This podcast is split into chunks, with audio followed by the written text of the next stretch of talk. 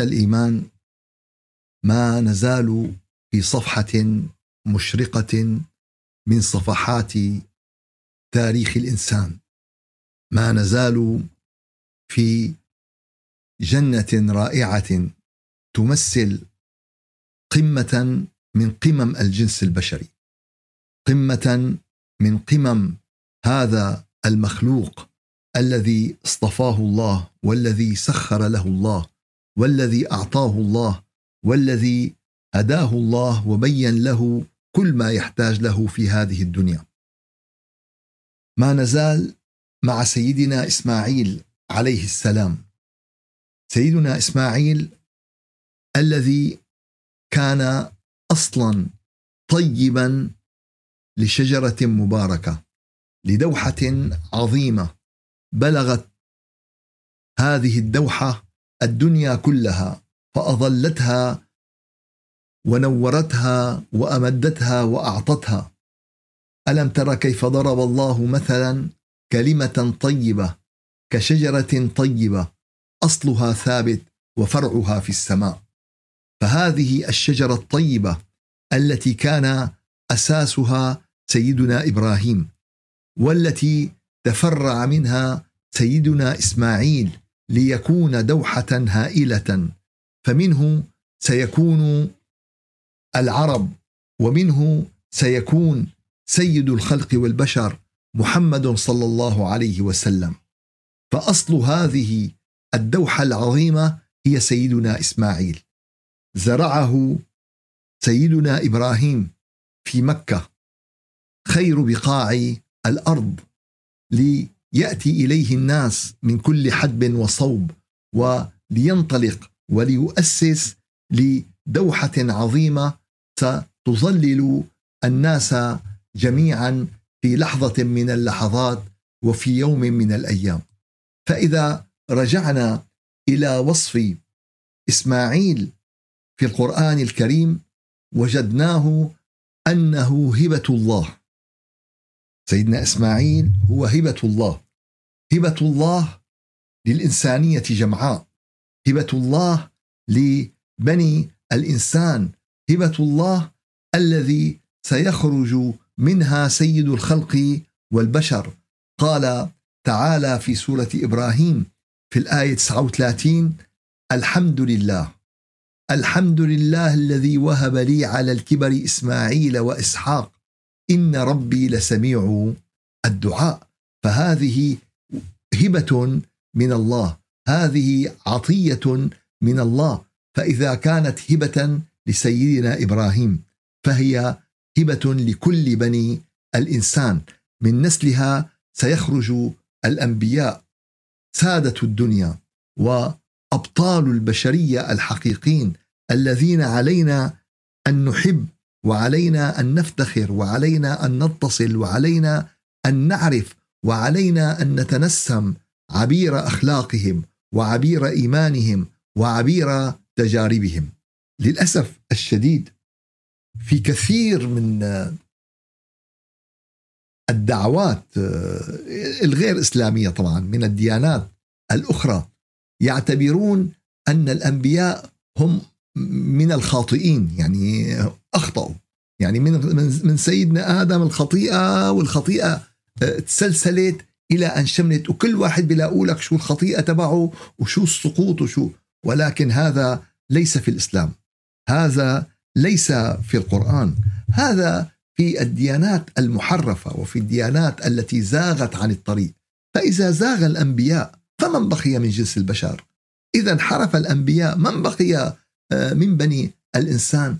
فالحقيقة أن سيدنا إسماعيل هو هبه الله بعد دعاء مخلص وبعد رجاء حار. فيقول الحق مخبرا عن دعاء إبراهيم وقال إني ذاهب إلى ربي سيهدين. ربي هب لي من الصالحين. فبشرناه بغلام حليم. فالطلب أن يأتيه هذا الصالح أن يأتيه هذا الذي سيكون نبأ الصلاح. فأتى هذا الغلام الحليم. هذه الآيات في سورة الصافات الآية 99 للآية 101 التي سيكون لنا معها وقف إن شاء الله في آخر آه، استعراض حياة سيدنا إسماعيل. سيدنا إسماعيل هو منبع الصفات الحسنة. لمن؟ لمن يريدون الدعوة إلى الله عز وجل. لمن يريدون السير على الصراط المستقيم. لمن يريدون السير على منهج النبي عليه الصلاة والسلام. فهؤلاء الآباء وهؤلاء الذين اقتدى بهم النبي واقتدى بهم أصحاب النبي فوصلوا إلى ما وصلوا إليه وزادوا على تجاربهم وطوروا ما أخذوا من العلم ومن الخلق ومن الصلة ومن الإيمان ومن الدين. فأول ما ذكر به سيدنا آه، إسماعيل هو الصدق. شو الصدق؟ فحامل الرسالة يجب أن يكون صادق. مبلغ آه، الرسالة للناس يجب أن يكون صادق. اليوم إنسان يدعي الدعوة إلى الله وكذاب ما بتزبط. إنسان يدعي العلم وكذاب ما بيصير. فأول شيء قضية الصدق هذه قضية لا خلاف عليها.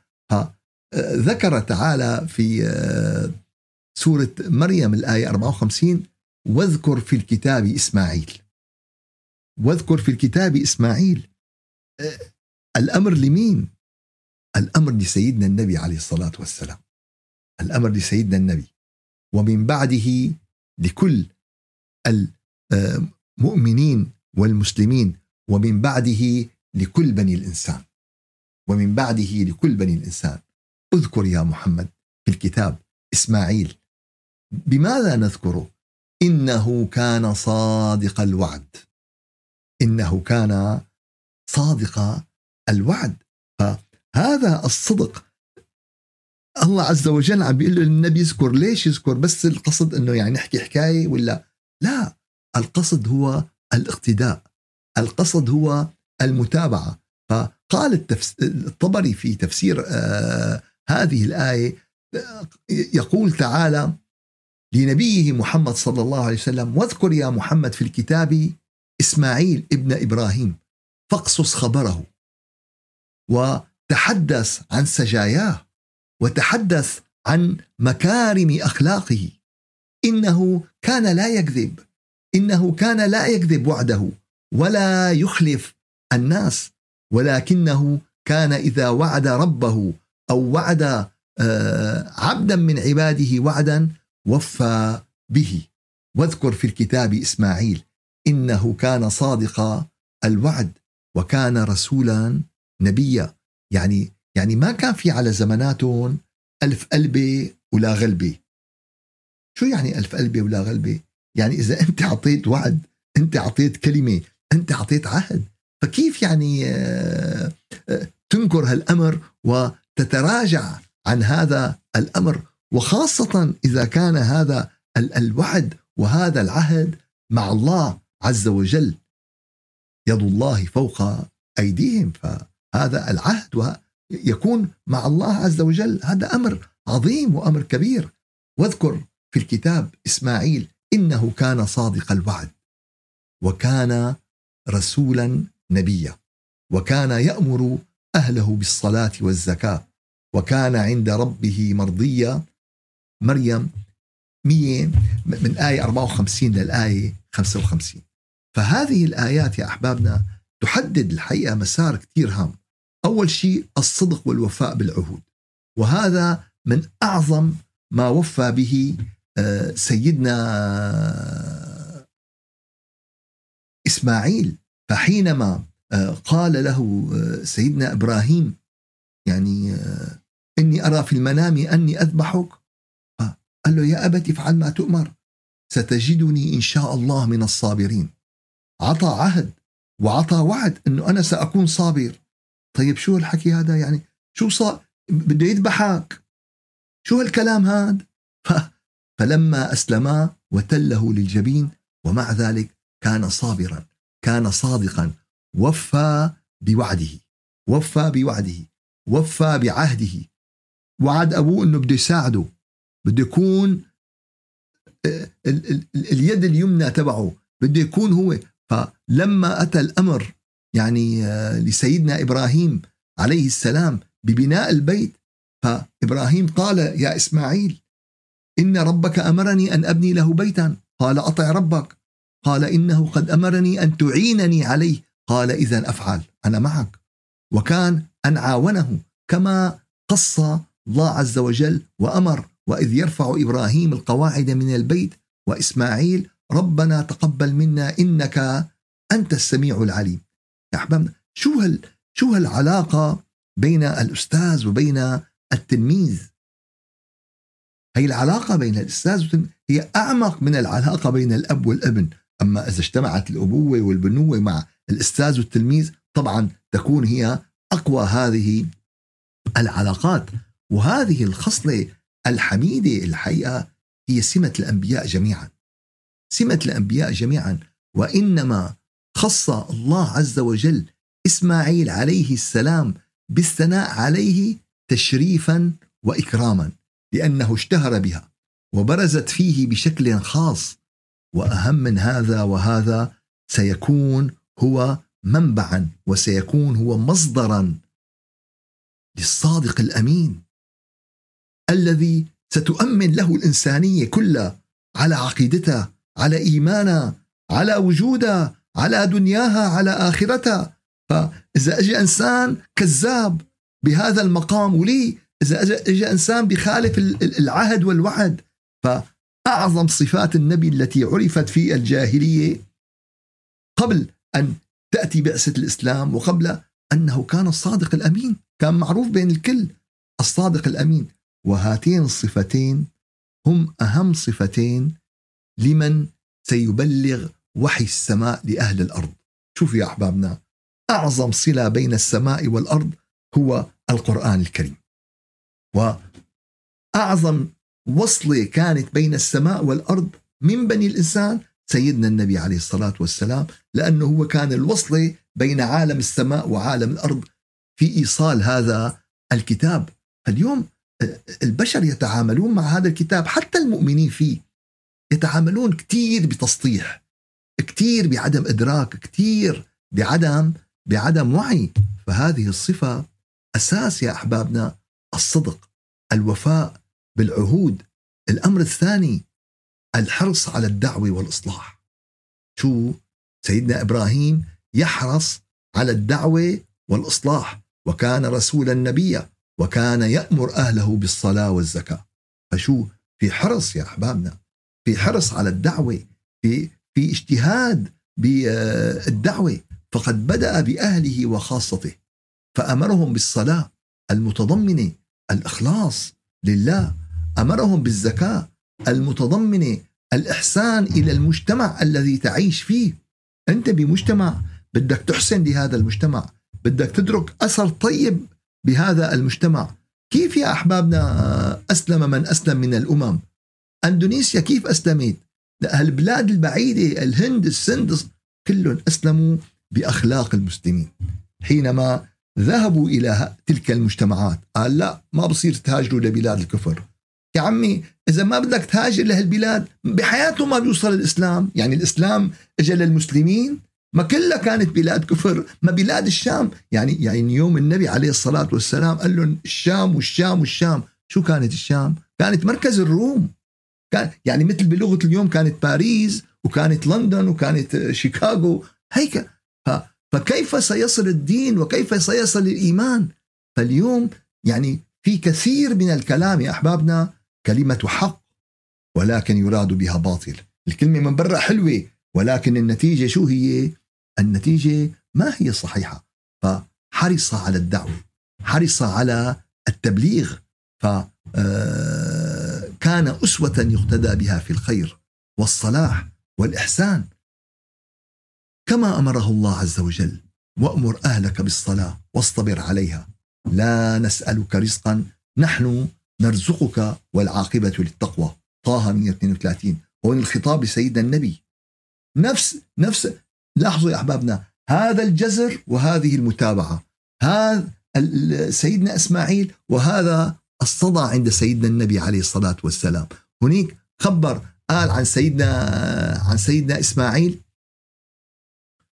آه، إنه كان صادق الوعد وكان يأمر أهله بالصلاة والزكاة وكان عند ربه مرضيا وهون كمان أمر سيدنا النبي عليه الصلاة والسلام بنفس هذا الأمر فكل الأنبياء والمرسلين حريصين على الدعوة.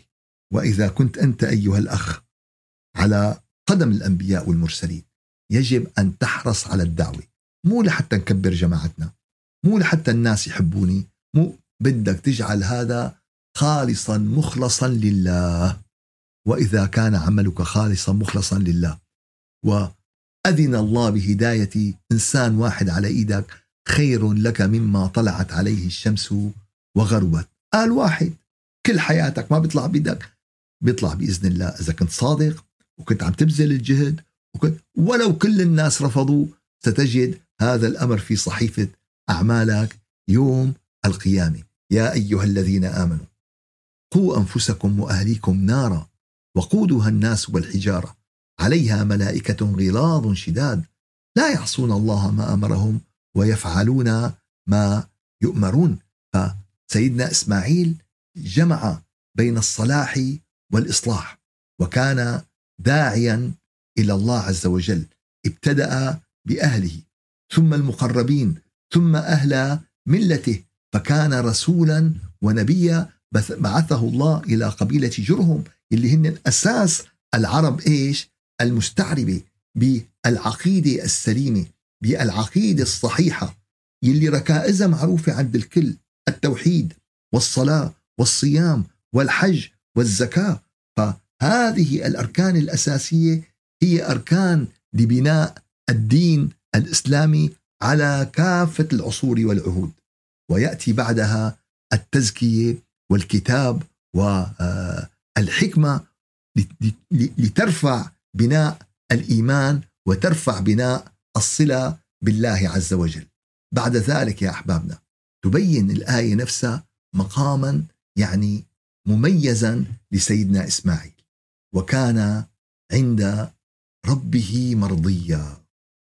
يعني يعني آه، مو مو مو الله رضيان عليه لا هي أعلى هي أعلى. أنت بتقول والله الله يرضى عليهم كيف أخي آه، عنده ست سبع أولاد؟ بيقول لك والله كلهم الله يرضى عليهم. بس فلان هذا المرضي. فلانة هي المرضية. هي شو؟ هي المرض حتى بي يعني بعوائلنا وبأهلنا تجد هذا المفهوم إنه أخي هذا فلان المرضي. في واحد أخي بيسمع كلمة أمه بيسمع كلمة أبوه. في واحد لا مو بيسمع كلمة أمه بيسمع كلمة أبوه.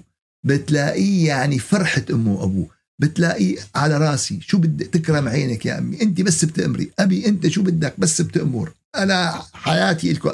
فبتلاقي الكلمة الطيبة بتلاقيه الوجه البشوش معهم بتلاقيه راقد عليهم عم بخ... مو واحد تاني إنه إيه عم بيخدمه وما له مصدق إمتى يخلص. وما له مصدق بيفرق. هي عن هي عن هي عن هي. فسيدنا إسماعيل شو؟ قال كان عند ربه مرضيا. مو بس كان عند ربه مرضي. كان عند ربه مرضي لأنه كان عند أبوه مرضي. لأنه كان بين الناس بهذه الأخلاق السامية بهذه الأخلاق الرفيعة. فأصبح عند ربه إيش؟ أصبح عند ربه مرضيا فهذا المقام الحقيقة دليل على حرصه على رضاء الله عز وجل. فلما حرص على رضاء الله وسار وتفانى ارتضاه الله. وجعله من خواص الخواص وجعله يعني من أعلى المراتب. فيقول الفخر الرازي في تفسير وكان عند ربه مرضيا هو نهاية المدح. شو؟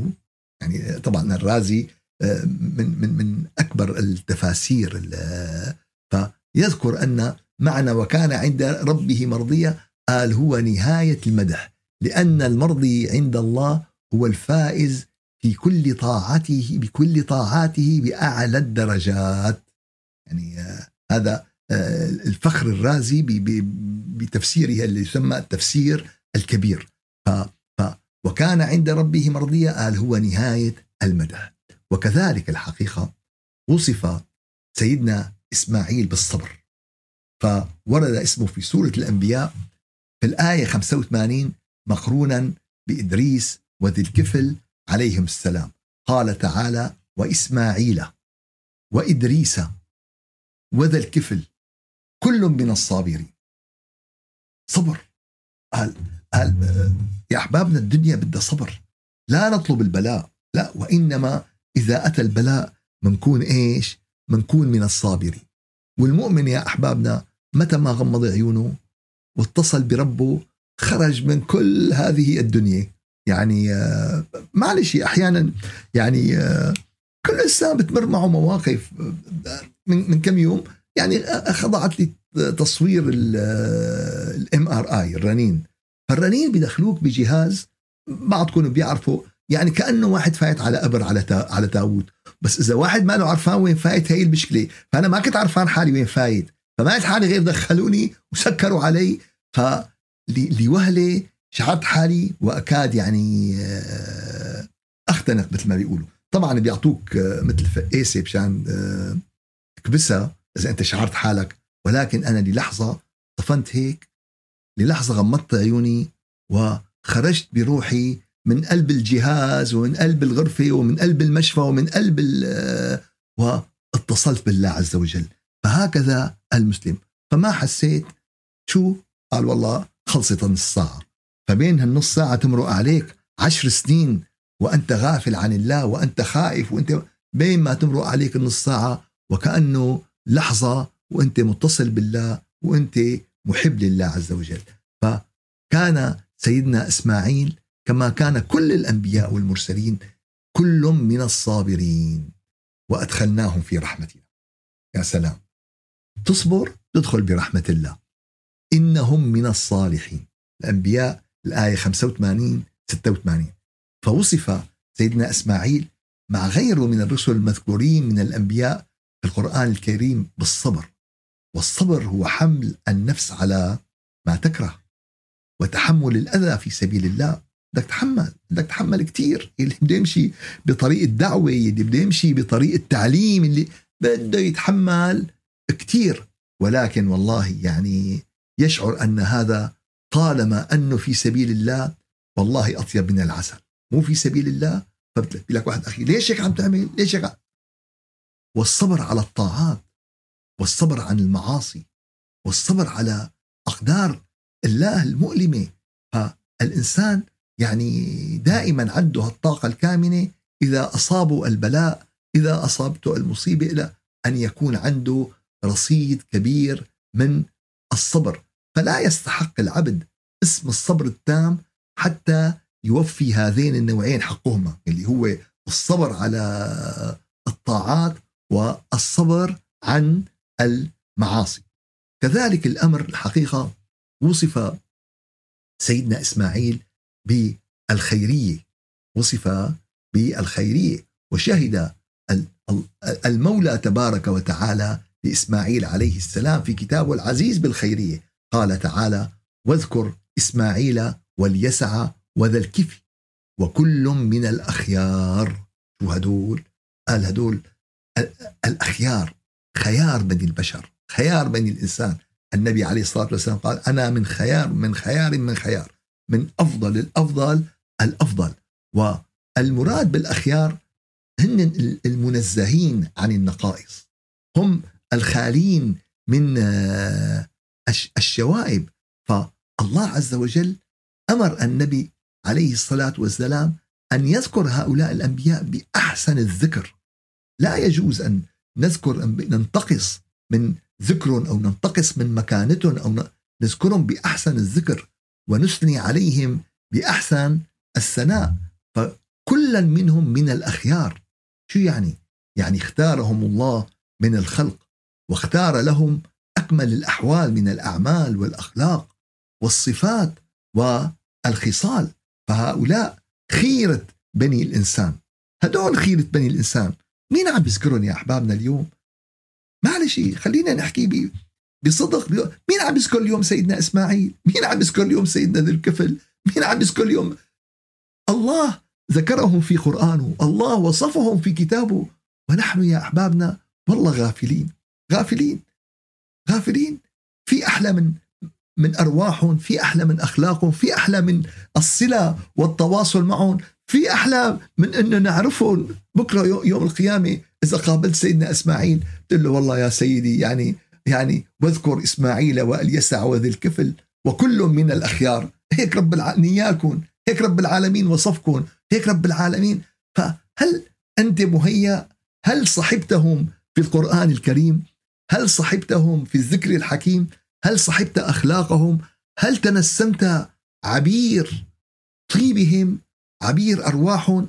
والله يا أحبابنا هذه الرياض هذه يعني آه، النسمات المباركة.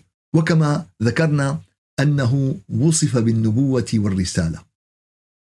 واذكر في الكتاب إسماعيل إنه صادق الوعد وكان رسولا نبيا. فكان رسول وكان نبي. كان رسول وكان نبي. أرسله الله إلى قبيلة جرهم وكانت رسالة إليهم رسالة أبيه إبراهيم عليه الصلاة والسلام. وهذا يدل على اختيار الله تبارك وتعالى لإسماعيل عليه الصلاة والسلام رسولا إلى قومه. يقيم معهم في مكة فيدلهم يعلمهم يزكيهم نفس الأركان وابعث فيهم رسولا منهم. مهام الرسول مهام الرسول في التلاوة للكتاب في التلاوة حق التلاوة في التعليم لعلم الكتاب في التعليم للحكمة وفي التزكية بعد آه، ذلك. فالحقيقة هذه الآية تدلنا أنه ممكن أن يكون هناك رسول وأكثر من رسول بنفس الوقت. فبتبين لنا الآية ليش كان في سيدنا إبراهيم كان في سيدنا إسماعيل كان في سيدنا آه، لوط وإن لوطا لمن المرسلين. فهذول ثلاثة كانوا رسل. وكذلك يا أحبابنا سيدنا إسماعيل حمل الرسالة والنبوة. ليش؟ لأنه سيكون النبأ. لقضية كبيرة جاي على الطريق لقضية بتهم كل بني الإنسان. لقضية متسلسلة خطوة أولى خطوة ثانية. اليوم نحن دغري بدنا ننط من, من إفة لأدانا دغري بده يطلعوا يساووا والله كذا. بده لا يا أحبابنا. الأمور بدها تدرج. الأمور بدها بناء. ما فيك تبني الطابق العاشر بدون تسع طوابق وبدون أساسات. لا يا أخي اليوم بده يبنوا الطابق العاشر وبده يدعموه ويحطوا له عواميد وبالأخير بده يهوي على اللي بنوه على العواميد وعلى كل شيء وعلى كل شيء صار. فمثل ما ذكرنا أنه هذا بدل أنه آه، إمكانية وجود رسول بنفس الزمن. وهذا الأمر يا أحبابنا كان في تباعد جغرافي. يعني هلأ بالفقه الإسلامي لما بيقول لك اختلاف المطالع بالنسبة لموضوع القمر ما كان في تبليغ بين جهة. كان كل واحد بده يطلع يشوف بالمنطقة تبعه. ما كان بإمكانهم والله يخبروا من قارة لقارة ويخبروا. عكس الأمر اليوم. اليوم بدنا نفهم الواقع تبعنا. اليوم إذا فهمنا الواقع تبعنا كثير من فتاوى سابقة واجتهادات سابقة في الزمن القديم اليوم لم تعد موجودة. ليش؟ في أمور انحسمت كثير من الخلافات إنه هيك ولا اليوم انحسمت. اليوم انحسمت.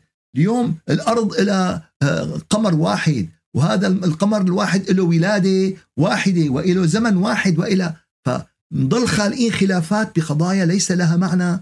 هذا مضيعة إيش؟ للوقت. ليش؟ لأن في نصوص قديمة نصوص قديمة اجتهدوا هن بزمانهم اجتهدوا بحسب إمكانياتهم. فأنت اليوم مالك بعد ما صار عندك؟ قال والله أخي في جماعة عميان. إيه؟ قال له أخي اللوحة يا ترى حمراء ولا خضراء ولا صفراء؟ اجتهدوا. أما أنت مفتح وشفت البندورة حمراء في حاجة تقول لا والله زرقاء ولا كذا ولا كذا ولا كذا؟ ما خلص انحسم هذا الموضوع. فاليوم في كثير من الأمور إن كانت بالفقه إن كان انحسمت. ما في حاجة نرد نرجع والله للقصص اللي كانت بحسب اوقاتهم وبحسب ازمانهم فكما ذكرنا يا أحبابنا كان في أكثر من رسول بنفس الوقت ولكن كان في توزع جغرافي. مثل واحد بيجي بيقول لك أخي آه، ما في دليل اليوم بالعلم إنه الكرة الأرضية كلها غرقت؟ وقت طوفان نوح. يا أخي مين قال لك الكرة الأرضية كلها غرقت؟ طافت المنطقة اليوم. طافت المنطقة اللي فيها قوم نوح وسيدنا نوح. فأخذ الشيء اللي ممكن ياخذه معه ليتابع الزلمة مسيرة الحياة. فالقصة ما لها والله نحن نحن بنحط الافتراض الخاطئ وبنجي بنحاسب كتاب الله عليه.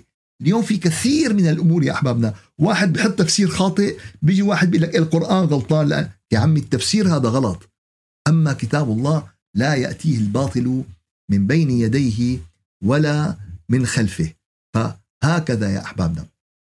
هكذا كان آه، إسماعيل عليه الصلاة والسلام. لقد كان صادقا بإيمانه. لقد كان صادقا بعقيدته. لقد كان صادقا بطاعته لله. لكن لقد كان صادقا برسالته ونبوته ليمهد الطريق لخاتم الأنبياء والمرسلين. ليمهد الطريق للصادق الأمين ليمهد الطريق لسيدنا محمد الذي سينشر كلمة التوحيد والذي سينشر نور الإيمان والذي سينشر نور العقيدة الصحيحة في الأرض جميعا إنسها وجنها. صلى الله عليك يا سيدي يا إسماعيل. صلى الله عليك يا هبة الله إلى أبيك إبراهيم وهبة الله إلى الخلق والبشر أجمعين. يا رب يا رب كما جمعتنا بهم على صفحات كتابك وبكلامك في الدنيا يا رب اجمعنا بهم بالآخرة. بفضلك وجودك يا رب والله بنعرف حالنا مقصرين وبنعرف حالنا ما لنا بهالمستوى وبنعرف حالنا ولكن يا رب والله نحن نأمل بكرمك ونحن نطمع بإحسانك ونحن نطمع بقبولك يا رب كما جمعتنا بسيرهم وبعلومهم وبصفاتهم وكما تنسمنا أنوارهم في الدنيا يا رب اجمعنا معهم في الآخرة.